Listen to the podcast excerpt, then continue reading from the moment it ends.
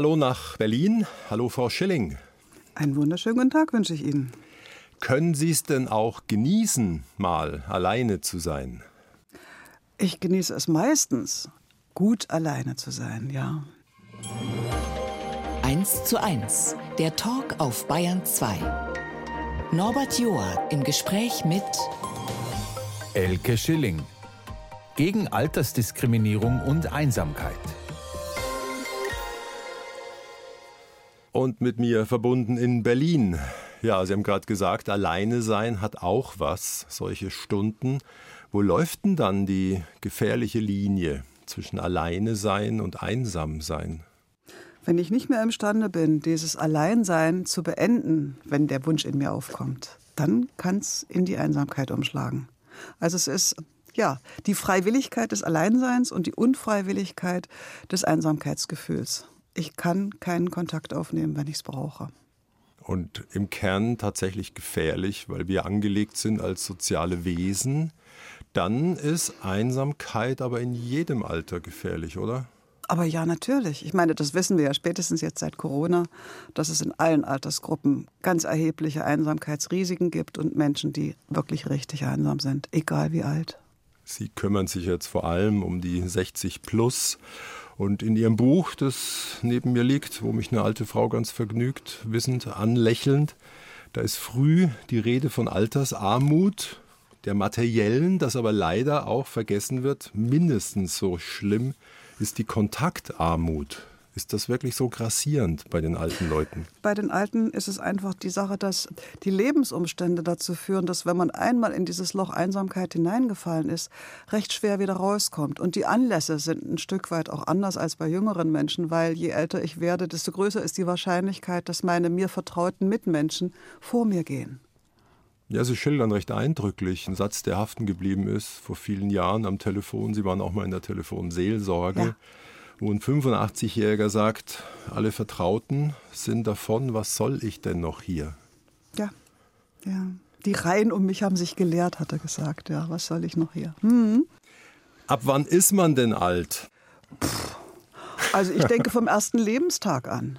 Weil ich bin immer alt. Ich bin ein Jahr alt, zwei Jahre alt, 15, 20, 30, 40 Jahre alt. Also Alter ist eigentlich eine soziale Begrifflichkeit, die nichts oder die wenig mit Menschen zu tun hat. Es sagt einfach nur aus, wie lange ich gelebt habe. Aber es sagt über mich als lebendigen Menschen relativ wenig aus, wie alt ich bin.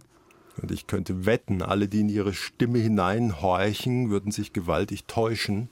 Ich bin jetzt mal ganz uncharmant, weil ich es einfach erstaunlich finde, wie wach und jung Sie klingen. Im November kommt Ihr 80. Geburtstag. Was sind schon Zahlen? Eben, genau.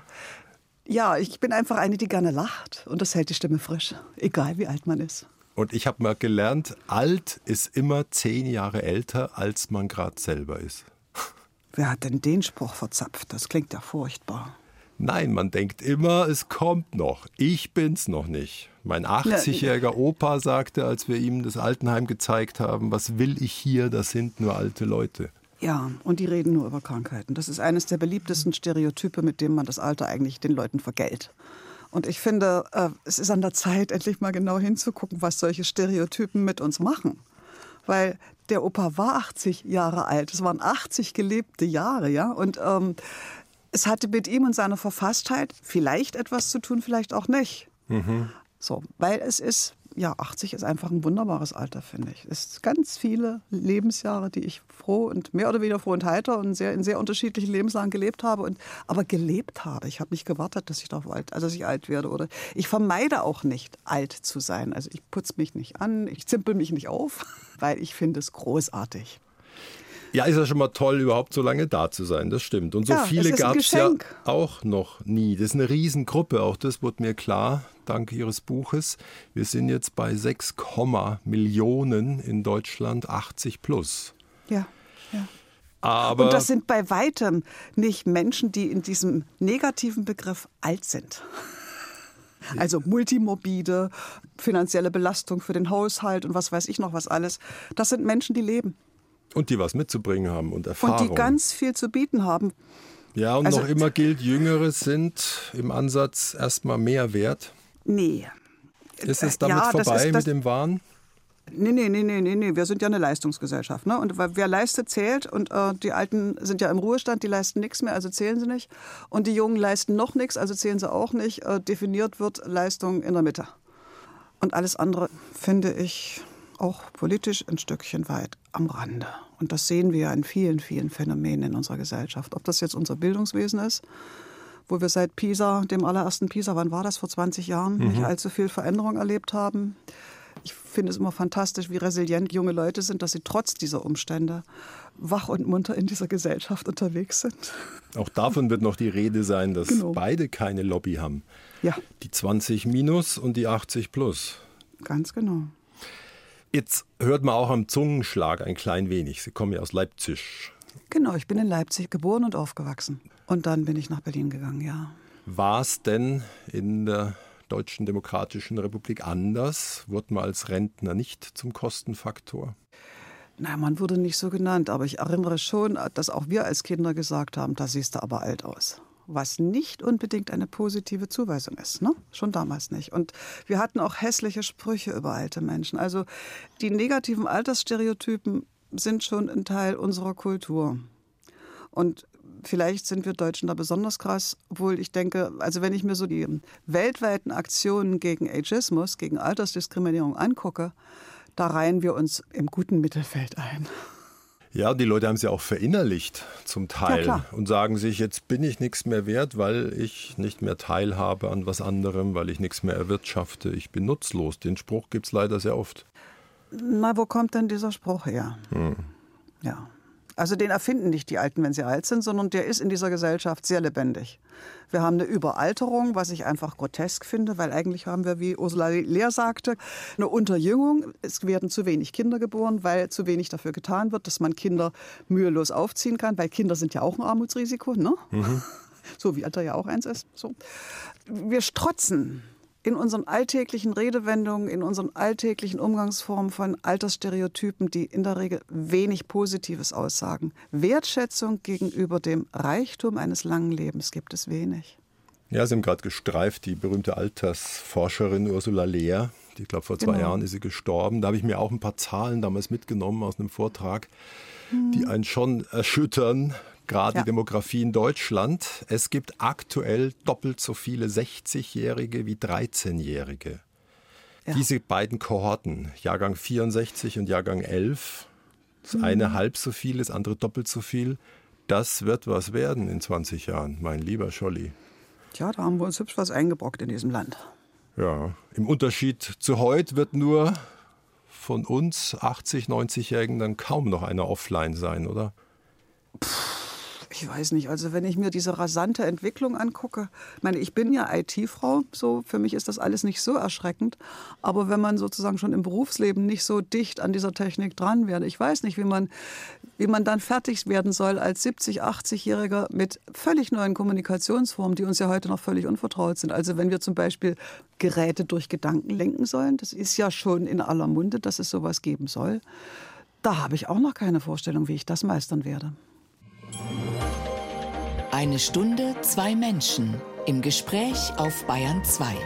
Norbert Joa trifft Elke Schilling. Die meisten wollen einfach mal reden. Und so heißt auch Ihr Buch, das bei mir auf dem Tisch liegt. Das mhm. beginnt szenisch mit dem nächtlichen Heimradeln von der Spätschicht. Telefonseelsorge, da waren Sie mal lang, ehrenamtlich. Und mhm. Sie schauen hoch in erleuchtete Fenster, hinter denen manche nicht schlafen können. Sie kennen so einige Gründe. Was waren denn so die, die hauptsächlichen der nächtlichen Anrufer? Was hat die so umgetrieben? Ah, na, bei der Telefonseelsorge ist es noch ein bisschen anders als beim Silbernetz, weil die Telefonseelsorge wurde ja vor 60 Jahren gegründet als Notfalltelefon für Suizidgefährdete. So, das heißt, das sind naturgemäß die Nachtgespräche häufig ausgesprochen schwere Themen. Das, was Menschen nachts halt umtreibt, was im Gewaber dieser nächtlichen Stunde, wo niemand als Ansprechpartner da ist, sich aufbläst zu ungeheuerlichen Ängsten. Und das war eben zum Beispiel dieser 85-Jährige der mich fragte, was er angesichts der leeren Reihen um ihn herum noch mit seinem Leben anfangen sollte. Oder es sind eben auch ganz häufig Frauen gewesen, aller Altersklassen, ist ja Telefonseelsorge, die mit ihren familiären Problemen Schwierigkeiten hatten und sich darüber aussprechen mussten und da Unterstützung und Rat suchten oder eben auch, ja, Thema Missbrauch. Sexualisierte Gewalt ist auch bei der Telefonseelsorge ein Thema. Also das waren Nachtgespräche. Mhm. Meistens schwere Themen, meistens das, was einen nachts umtreibt, wenn man gar nicht mehr schlafen kann. Und das ist nichts Heiteres. Selten. Und Sie dachten sich weniger wuchtig, aber hilfreich wäre in der Vorstufe zur Seelennot einfach mal reden, dass man einfach jemanden hat. Ich dachte mir nur in der Vorbereitung, hat nicht fast jeder erstmal Kinder und oder Freunde? Also wenn ich das richtig erinnere aus meinen Zeiten, wo ich noch statistisch darüber nachdachte, sind gerade die Frauen in Westdeutschland sozialisiert, wo ganz viele Kinder los waren. Also je nach Bildungsgrad bis zu 30 Prozent, also jede dritte. Und die haben eben jetzt keine Kinder auf die sie sich beziehen können. Oder aber, und das passiert ja leider sehr häufig, dass in diesen zersplitterten Familien Konflikte zwischen Eltern und Kindern auftreten, die dann dafür sorgen, dass zwischen den Generationen Sprachlosigkeit herrscht. Worüber sich ein alter Mensch dann natürlich wirklich Gedanken macht und sagt, ich würde so gerne wenigstens mit meinen Enkelkindern in Kontakt sein. Aber da meine Tochter oder mein Sohn nicht mit mir reden, kommt auch da nichts zustande. Und das ist echt traurig. Und dann denkt man halt gemeinsam darüber nach, was vielleicht trotzdem möglich sein könnte. Hm. Wie Sie es schon angedeutet haben, der 85-Jährige hat auch keine Freunde mehr. Dann bleibt, Mai, in jeder Stadt gibt es doch Seniorentreffs. Da gehen Solange dann doch man nicht mobil hin? ist. Okay. Solange man mobil ist. Wir haben ja eigentlich alle den Wunsch, bis zum letzten Lebenstag in unseren vier Wänden zu bleiben. Und das ist dann leider mitunter damit verbunden, dass man eben diese vier Wände nicht mehr verlassen kann. Weil ich habe gerade heute wieder einen Bericht gehört, wie viel altersgerechte, barrierearme Wohnungen fehlen in diesem Land, über eine Million. Das sagt schon was, ne? Also das sind Menschen dann, die sind in ihren vier Wänden als ihrem letzten Refugium auf der einen Seite, aber eben auch als ihrem Isolationsgefängnis. Und ja, die kommen nicht mehr raus und die brauchen jemanden, mit dem sie reden können, weil sonst ist da niemand. Außer dem Fernseher, der vor sich hin quatscht. Ja, den ganzen Tag. Kenne ja. das aus Pflegestationen. Ja. Und dann gab es dieses Vorbild Silverline, schon ein paar Jahre in England. Und dann haben sie sich gekümmert und gemüht und im Herbst 2018 startete in Deutschland ihr Silbernetz. Gesprächsangebot für Ältere übers Telefon. Und dann fand ich die Nummer stark. 0800, die 4 und dann 70, 80, 90. Die haben wir in England geklaut. In Englisch klingt das auch viel plausibler. Da heißt es 470, 80, 90. Und da weiß man, dass die Altersgruppen gemeint sind. Ne? Man sollte auf jeden Fall über 60 sein beim ja. Anrufen. Aber so ja. richtig können Sie es ja nicht checken, oder? Nein, es ist ja anonym. Das heißt, wir haben so ungefähr 15 bis 20 Prozent Menschen, die noch nicht 60 sind. Und wo wir dann, wenn wir das mitkriegen, und wir fragen ja nicht nach dem Alter, also wenn wir es aus dem Gesprächsinhalt mitkriegen, dann sagen wir schon, hallo, ich habe die Vermutung, Sie gehören nicht direkt zu unserer Zielgruppe. Also ich gebe Ihnen jetzt gerne zehn Minuten, aber bitte nehmen Sie Rücksicht auf die, die nicht mehr wie Sie Möglichkeiten haben, im Alltag Kontakt zu suchen, also auf unsere eigentliche Zielgruppe. Mhm. Und bei 70 von 100 Anrufen meldet sich eine Frau. Jetzt weiß ich nicht, weil die Männer besser klarkommen mit Einsamkeit oder halt nicht so ans Telefon gehen. Habe ich auch eine Hypothesen dazu. Also ich denke schon, dass Männer so sozialisiert sind, dass sie so, so ein Defizit wie Einsamkeit nicht so gut eingestehen können. Wobei die Anonymität am Telefon das natürlich hilft. Und Tatsache, wir haben festgestellt, mit Corona wurde das Thema Einsamkeit ja tatsächlich eins, das öffentlich diskutiert wurde und verlor so ein bisschen dieses Stigma von Defizit. Und damit hatten wir tatsächlich von dem ersten Lockdown an fast das Doppelte an männlichen Anrufen haben die sich dann getraut. Aber es bleibt für alle eine Art Zeitgrenze. 20 Minuten habe ich ja, erstmal. Ja. Und das ist schon eine Hilfe? Naja, erstens können wir nicht mehr leisten, weil wir sind nach wie vor eine sehr kleine Truppe mit derzeit ungefähr 20 Leuten, die diese 14-Stunden-Tagesschicht da bewältigen. Von 8 bis 22 Uhr. Genau, von 8 bis 22 Uhr. Zum anderen ist es auch eine Kostenfrage und eine Möglichkeitsfrage. Also wenn 200 bis 230 Leute täglich diese 14 Stunden nutzen zum Gespräch und jemand redet anderthalb Stunden, dann fallen zwei andere hinten runter. Mhm. Und alte Leute sind es eigentlich gewohnt, wenig Beachtung zu finden. Und wenn die das dritte Mal gewählt haben und nicht durchgekommen sind beim ersten Mal, dann versuchen sie es möglicherweise nie wieder. Aber Sie haben ein schönes. Die sollen die Chance haben. Ja, das verstehe ich. Sie haben auch recht. Sie haben ein schönes Angebot nach den 20 Minuten, wo man genau. Sie können gerne morgen wieder anrufen. Oder wir könnten Ihnen einen Silberfreund vermitteln. Genau, wir können das Silbernetz Freundschaft vermitteln. Naja, das sind vor allem die Älteren, die bei uns anrufen und sagen, wissen Sie, ist, eigentlich ist es öde. Also wenn ich jeden Tag anrufe, dann habe ich jeden Tag jemand anderes dran. Dann erzähle ich jeden Tag die gleiche Geschichte. Das ist für manche sehr nett, weil sie haben nur diese eine Geschichte, aber für viele ist es öde, weil sie möchten gerne auch die Fortsetzung erzählen. und dann sagen wir, ja, wir haben unsere Silbernetz-Freunde und Freundinnen, unsere Ehrenamtlichen, da können wir ihnen einen vermitteln. Der ruft sie dann einmal in der Woche für ein längeres persönliches Gespräch an und jede Woche und sie können dann sozusagen alle ihre Geschichten in den ganzen Wochen, die sie miteinander reden, erzählen und miteinander vertraut werden und auch die Ideen vielleicht gewinnen, was sie tun könnten, um den derzeitigen Zustand möglicherweise zu verändern. Ich schaue auch immer noch und wieder auf die alte Frau, die mich so freundlich anlächelt auf ihrem Cover und ich denke mir, es ist gleichzeitig schön und traurig, dass in so einem reichen Land so ein Hunger ist nach ja, sich austauschen, gesehen werden, dass einem einer zuhört. Naja, also ich, ich höre ja immer, Konkurrenz belebt das Geschäft. Ich denke, ja, das mag sein, aber es belebt auf gar keinen Fall Beziehung. Und in unserer Leistungsgesellschaft setzen wir sehr stark auf Konkurrenz und wenig auf Beziehung also auf persönliches Miteinandersein. Das ist eher so in diesem ganzen Konkurrenz, hierarchischen Konkurrenzdenken, wir können eigentlich alles alleine. Ne? Und das sorgt halt dafür, dass wir gegen Einsamkeit und Vereinsamung schlecht gerüstet sind. Und Ende 80 heißt nicht, dass ich alleine in meiner Wohnung sitzen muss, zwangsläufig. Mhm. Ja, klar. Ja, Aber ist, die Gesellschaft ähm, guckt nicht mehr übermäßig hin in die Ecke. Na, nee, wir haben so, so viele Schubladen. So, da schieben wir die Leute rein und dann machen wir sie zu und dann sind die drin und kommen nicht mehr raus. Und Schubladen sind ja was sehr Enges. Ne? Diese Schublade von 85 und Senilaltersdement oder Multimorbide, ja, dieser Lieblingsspruch. Das ist eine Schublade. Mhm. Der begegnet auch ein älterer Mensch, wenn er zu einem neuen Arzt kommt, mitunter. Ne, dass ihm dann sozusagen dann mit dem Blick auf die Patientenkarte zugeordnet wird, okay, der ist jetzt über 75, da ist das und das zu vermuten und dann frage ich mal das und das ab. Und dann wird gar nicht hingehört, was der Mensch eigentlich hat und was, er, was ihn zum Arzt treibt. Und sich dann auch nicht dagegen zur Wehr zu setzen, dass sie in der Schublade landen. Das ist schlimm. Und dann greifen sie zum Silbernetz und hangeln sich zum Teil auch wieder raus. Was mich nur angefasst hat und Sie schreiben es zwischen Heiligabend und Neujahr, da sind Sie rund um die Uhr besetzt. Also da ja. geht es 24 Stunden. Das ist die bitter hohe Zeit der Einsamkeit. Naja, ganz Deutschland schwelgt dann in Freundschafts- und Familienseligkeit. Man ist zusammen, man feiert zusammen. Und die Menschen, die das nicht können, sitzen dann und haben sozusagen mit diesem Druck, eigentlich müsste ich jetzt ja irgendwo in Familie sein und Harmonie und sonst was, haben sie diese Leere um sich. Und dann ist es natürlich besonders heftig. Und dann, ja, da haben wir die meisten Anrufe. Und da sind sie dann auch da. Bayern 2, 1 zu 1 der Talk. Und in Berlin bin ich verbunden mit Elke Schilling. Die ist geboren im November 1944 in Leipzig. Also sieben Monate alt bei Kriegsende. Dann zeigen die frühesten Kindheitsbilder vermutlich Ruinen. Ah, da kann ich mich nicht dran erinnern. Doch ja, Leipzig war natürlich auch heftig mitgenommen vom Krieg und wir sind auch zweimal umgezogen in dieser Zeit.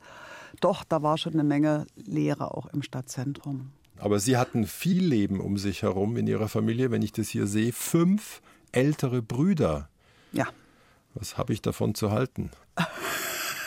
naja, ich hätte gern den einen oder anderen gegen eine Schwester getauscht, aber ich hatte ja keine Wahlfreiheit. Ich musste nehmen, was ich kriegte. Und es war schon ganz schön spannend, so der Nesthaken zu sein in dieser Horde. Und waren Sie dann die beschützte Prinzessin oder nee. Aschenputtel? Ich sag doch, der Nesthaken. Okay, nicht das Häkchen. nee, überhaupt gar nicht. Die Eltern bekamen bei Kriegsende von den Amerikanern Gewerbeschein. Da ging es im weitesten Sinne um Rundfunktechnik, aber dann rückten ja die Russen ein und fortan galten die Eltern als Kapitalisten. Mit welchen genau. Folgen denn? Naja, also Kapitalisten waren nicht gefördert in der DDR und auf der anderen Seite waren sie schon auch ein Teil dieses Aufbaus in diesem Lande. Das heißt, am Anfang wurden sie geduldet und mit Steuern belegt, die tatsächlich happig waren, wie ich meinen Vater immer klagen hörte. Also es waren wohl über 80 Prozent, was er vom Umsatz ab, abführen musste. Mhm. Und waren also keine leichte Existenz. Aber sie haben andererseits, also mein, meine Eltern kamen ja aus Ostfriesland, Ende der 20er Jahre nach Leipzig. Und immer befragt von den ganzen Westverwandtschaften, warum kommt ihr nicht rüber, sagte mein Vater, ich habe jetzt hier sechs Kinder und eine Existenz. Könnt ihr euch vorstellen, dass ich das genauso und, oder ähnlich im Westen nochmal neu aufbauen kann? Hm. Ja, achtköpfige. Familie ist natürlich, Ja, ist ein Hammer, ne? sagen Sie. Und die jüngste der Nesthaken schreibt in der Schule einen Aufsatz zur sozialistischen Produktion. Jetzt weiß ich nicht, was ihr Mhm. Kernerkenntnis darin war und welche Note es am Ende gab. Na, ich habe eigentlich eine Glosse geschrieben, weil wir waren der erste Jahrgang, der diesen Produktionstag hatte. Und die Menschen in den Produktionsstätten wussten mit uns wenig anzufangen. Das heißt, die haben uns irgendwie nebenbei beschäftigt. Also wir haben uns herzlich überflüssig gefühlt. Es war nicht wirklich produktiv für uns. Und aber Aufsätze mussten ja positiv sein. Und dem habe ich mich entzogen, indem ich eine Glosse geschrieben habe. Und damit habe ich mich nicht beliebt gemacht. Ich kriegte dann den Stempel politisch nicht tragbar. Als kleines forthin- Kind schon. Naja, als 13-Jährige immerhin. Ne? Okay. Das Abitur wird dann eh verweigert, da ja Kapitalistentochter vordergründig. Genau, und politisch nicht tragbar, dank diesem Aufsatz. Also mittlere Reife und danach gab es aber, Gott sei Dank, Den dritten Bildungsweg, Ja. genau. Berufsausbildung mit Abitur als Chemielaborantin, ja. Hm. also Frauen wurden schon auf Wegen gefördert in der DDR, oder? Also MINT-Förderung war in der DDR schon ein Brauch, als hier im Westen überhaupt noch nicht darüber geredet wurde. Also Mathematik, Ingenieurinnen, Naturwissenschaft. Ja, ja, ja, ja genau. Das war, naja, die, diese Arbeitskräfte wurden gebraucht und man, also schon der Olle August Bebel hat ja Anfang letzten Jahrhunderts gesagt, dass die Gleichberechtigung der Frau eine Voraussetzung für eine gute Entwicklung ist. So, und das war ein Stück weit den Funktionären der DDR schon vertraut. Also wir mussten nicht drum kämpfen, ja, das kriegten wir geschenkt. Ja. Aber der Staat wollte ja auch was von ihnen dann, Vollzeit. Und wenn ich mir das anschaue, danach studiert die Elke in Dresden und Ostberlin Diplom-Mathematik. Genau. Da werden jetzt mit mir wahrscheinlich tausend denken, Jesus. Das war aber genau ihrs.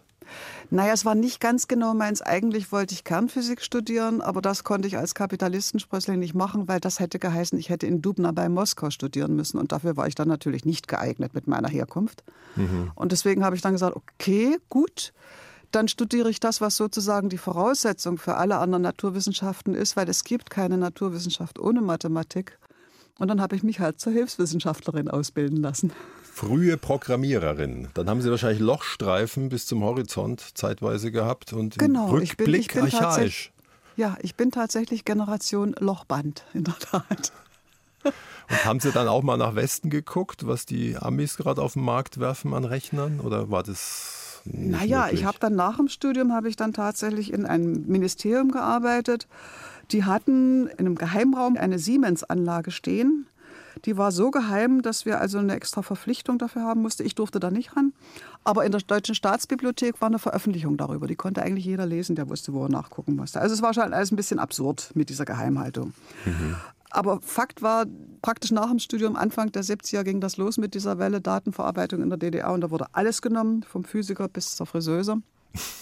Und damit war ich auch Datenverarbeiterin bis quasi zur Wende, bis zur deutschen Vereinigung.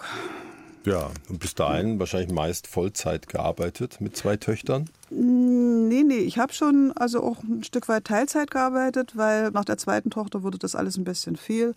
Und ich hatte tatsächlich also Chefs, die sagten, okay, ein Stück weit Homeoffice, ein Stück weit Teilzeit, wenigstens für das erste Jahr, weil wir brauchen dich. Wir möchten nicht, dass du ganz aussteigst. Und in den 80ern, also schon vor Mauerfall, ist die ältere Tochter wohl ihrer Liebe gefolgt nach West-Berlin.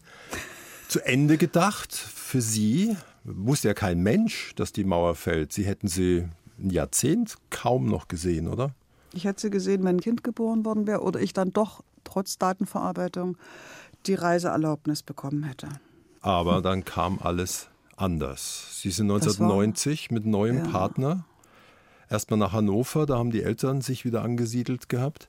Genau. Und da waren sie, kann man ja leicht rechnen, 46 und erstmal Genau. arbeitslos. Ich habe keine Ahnung, mit welchem Gefühl. Naja, das Gefühl, ich habe nichts Besseres erwartet. Dank der Profession meines Vaters hatte ich ja sozusagen von Kind an sämtliche Kanäle auf dem Fernsehschirm. Und da mein Vater ein politisch interessierter Mensch war, konnte ich dort überall zuhören. Ob das jetzt Herr Löwenthal war oder Herr Schnitzler. Also Politmagazine, wobei das eine Genau. war noch ein bisschen härter, würde ich sagen, der Herr Schnitzler, oder? Ja, die waren also beide sehr, sehr polemisch ne? und suchten sich das heraus, was in die Polemik am besten hineinpasste. Beim einen war der Westen voller gescheiterter Junkies und Geknechteter. Genau. Das haben Sie nicht geglaubt und das ist ja, nur da leuchtet ja auch Geg nicht. Da hatte ich ja die Gegenbeispiele meiner Cousins und Cousinen, die ja alle drüben lebten und die wir doch immer noch mindestens bis in die 60er regelmäßig sahen. So.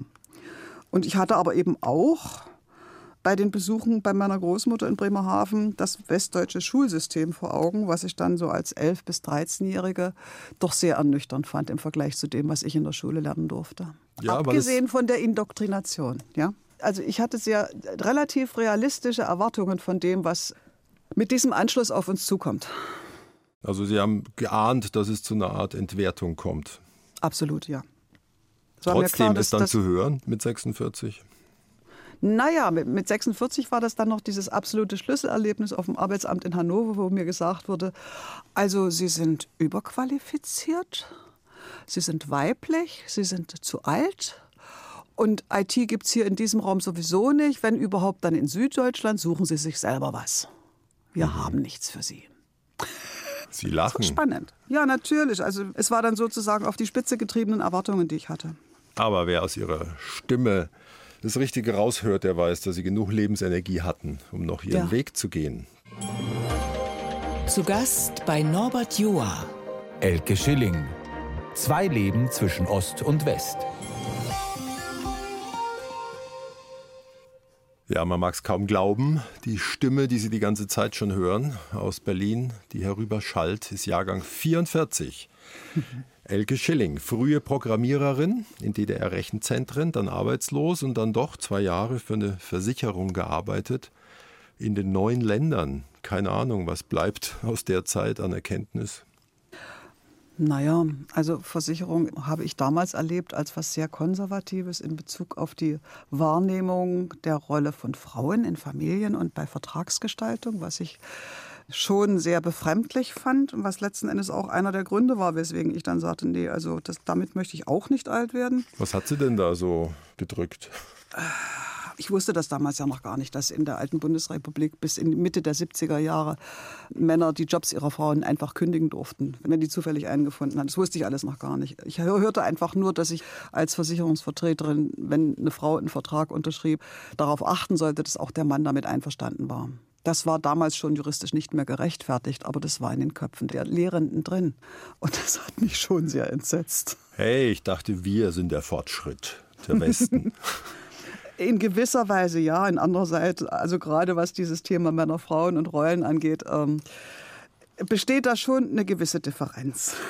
Ja. Bis ich, heute. Ich rede mit einer sehr wachen und fortschrittlichen Ostfrau vom Herkommen her. Sie sind ja dann zu Bündnis 90 die Grünen genau. und waren 1994 bis 98 in Sachsen-Anhalt erste grüne Staatssekretärin für Frauenpolitik mit ja. einer Mission. Ja, natürlich. Das, was ich an Frauendiskriminierung durch diesen Anschluss wahrgenommen habe, aktiv ein Stück weit aufzubrechen. So, dass Frauen ihre Gleichberechtigung, die ja auch in der Verfassung der Bundesrepublik Deutschland gewährleistet ist, auch wirklich bekommen. Und das war, ja, es war nicht ganz einfach, aber es war eine echt eine wunderbare Herausforderung, der ich mich sehr gern gestellt habe. Weil es in Maßen für Sie in manchen Feldern auch wieder zurückging. Und Sie haben gerade das Wort Anschluss mehrfach genommen. Wiedervereinigung ist gar nicht Ihres. Ich habe damals in dieser Zeit 89, 90 nicht so gut die bundesdeutsche Verfassung gekannt. Ich kannte nur den Artikel 23 und da war von Anschluss die Rede. Dass es auch einen Vereinigungsartikel gab, der ganz weit hinten in dieser Verfassung stand, das habe ich erst viel später begriffen. Der wurde damals auch nicht diskutiert, weil nach diesem Artikel hätte ja tatsächlich eine Einheit ausgehandelt werden müssen bis hin zu einer neuen Verfassung. Das ist nicht geschehen. Und deswegen ja, Anschluss nach Artikel 24. Es ging alles sehr, sehr schnell. War allerdings ja. auch viel Druck von der Straße da.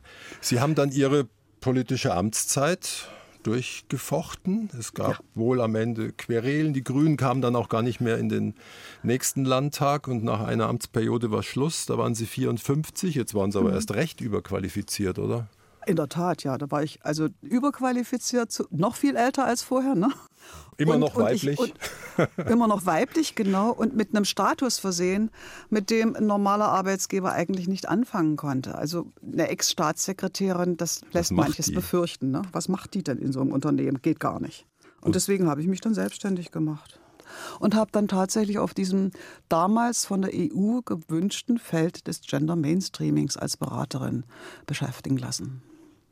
Jetzt frage ich doch mal nach.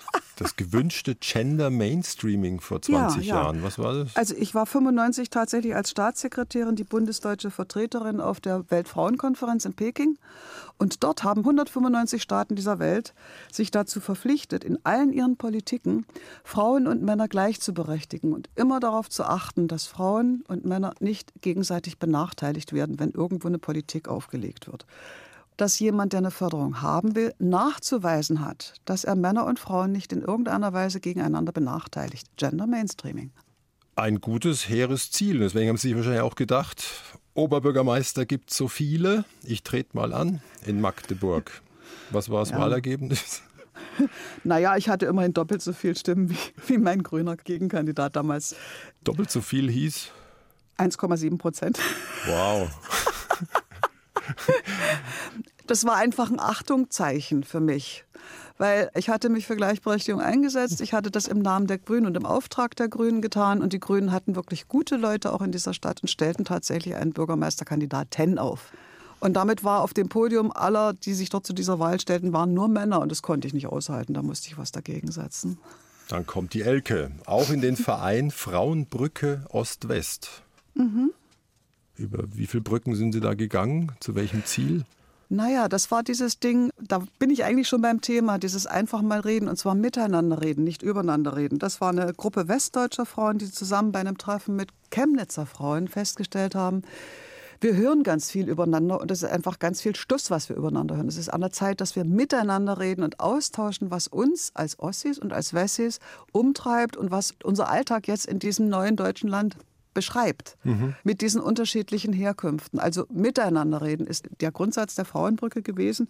Die gibt es übrigens immer noch und immer noch treffen die sich ein bis zweimal jährlich in Gruppen an verschiedenen Orten in Ost- und Westdeutschland, um über politische Themen mit ihren unterschiedlichen Perspektiven zu reden. Das ist eine fantastische Einrichtung. Das glaube ich. 2009 ja. dann ging es in Rente und zugleich in Freiheit oder haben Sie es bedauert? Nö. Naja, also diese Selbstständigkeit, die ich dann nach der Tätigkeit als Staatssekretärin mir aufgebaut habe, war natürlich ziemlich prekär. Wenn man Mitte der 50 anfängt, sich in die Selbstständigkeit zu begeben, muss man ein Netzwerk bauen und hat einfach nicht wirklich eine gute Grundlage. Und das war dann schon manchmal etwas schwierig. Und insofern war ich also richtig glücklich mit dem Erreichen des Regelrentenalters, dann meine Rente zu beziehen, nicht mehr zu gucken, was ich jetzt an Aufträgen annehmen muss, damit ich überlebe und meine Miete bezahlen kann, sondern tatsächlich mit dieser Rente, die auskömmlich ist, nicht üppig, aber auskömmlich, dann wirklich jetzt selber gucken zu können, was interessiert mich, was möchte ich tun, was fasziniert mich, was begeistert mich. Also das war eh klar, spazieren gehen wird es nicht und auch kein nee, Acrylkurs an der nicht. VHS. Ja, ja. Okay. Seniorinnenvertretung Berlin Mitte. Der ja. größte Erfolg in den sieben, acht Jahren? Also ich denke, das war die Geschichte mit dem Hansa-Ufer 5 mhm. mit der Rentnergang von Moabit. Die hatten sich 2013 gegen ihren Investor zur Wehr gesetzt, der sie quasi raussanieren wollte aus diesem wirklich, also Tortenstück einer Wohnanlage am Hansaufer eben, also gegenüber vom Tiergarten. Und damit saßen die alten Damen vom Hansaufer 5 und das waren, ich weiß nicht, 60 Mietparteien, von denen ungefähr 45 tatsächlich über 70 waren und einige über 90 die saßen dann vor diesem Schreiben ihres Investors, der ihnen mitteilte, dass ihre Mieten sich um ja bis auf das Doppelte erhöhen würden, dass Umbauten geplant werden in ihren Einzimmerwohnungen, ja neue Kanallegung, was weiß ich, und ein Fahrstuhleinbau und ein Dachaufbau und das war das blanke Entsetzen. Mhm. Und das ist an vielen Seniorenwohnhäusern passiert. Bloß dieses Seniorenwohnhaus hatte den glücklichen Umstand, dass es dort eine Gruppe recht aktive alte Herrschaften gab, die einen Singekreis gegründet haben, damit miteinander in Kontakt und Austausch standen und dann beschlossen haben, sie wehren sich dagegen. Und als Seniorenvertreterin konnte ich das aktiv unterstützen. Und Einige von diesen alten Herrschaften leben noch heute in diesem Haus. Der Investor hat es inzwischen verkauft. Die haben tatsächlich sich erfochten mit unserer Unterstützung, dass sie bleiben konnten und die Mieten nur moderat erhöht wurden, dass sie es leisten konnten. Darüber bin ich richtig froh. Das ist ein wunderbares Beispiel, wie alte Leute, wenn sie zusammenhalten, sich dennoch zur Wehr setzen können gegen Zumutungen. Ich höre es in Ihrer Stimme. Manchmal lohnt es sich, ein Gangmitglied zu sein. ja. Sie waren auch mal Granny Au pair. Das ist mir aufgefallen. Da kann man also sagen, ich hätte zum Betreuen meiner Grundschulkinder gerne jemanden 70 plus. Wer, oder Naja, wer bucht ich- einen da? Naja, das war eine ganz neue Geschichte, die sich 2010, glaube ich, gegründet hat. Das ist ein Unternehmen, die deutsche Großmütter ins Ausland vermittelte, weil erstaunlicherweise haben deutsche Großmütter in vielen Ländern im Ausland einen guten Ruf als verlässlich, was weiß ich noch was alles. Und die dann vermittelte. Und ich habe mich nach Ägypten vermitteln lassen und war dann vier Monate in Kairo bei einer Wow. ganz liebenswerten Familie. Und ich habe sozusagen, ja, Ägypten Inside erlebt. Das war kurz nach 2011, also nach dem arabischen Frühling. Meine gesamte Familie stand Kopf und sagte, um Gottes Willen, das kannst du nicht riskieren. Und ich war sowas von wohlbehütet. ja, es war eine wunderbare Zeit und sehr interessant für mich. Glaube ich, kommt ihrer Abenteuerlust entgegen. Bayern 2, 1 zu 1 der Talk und mit mir in Berlin verbunden ist Elke Schilling, unhörbare 79 Jahre alt und ihre Lebensthemen ostdeutsche Frauenrechte, alte Einsamkeit, Altersdiskriminierung. Geht's denn voran? Sehen Sie Fortschritte oder gab es auch irgendwo Rücksetzer? Ich denke, es bleibt immer viel zu tun und das ist gut so. Sie haben auch noch viel Energie, was zu tun. Ja, ich habe auch Lust, noch was zu tun. Also ich denke, Silbernetz ist wunderbar. Ich habe irgendwie lebenslänglich Silbernetz, weil ich habe es aufgebaut und hänge immer noch in den Strukturen drin.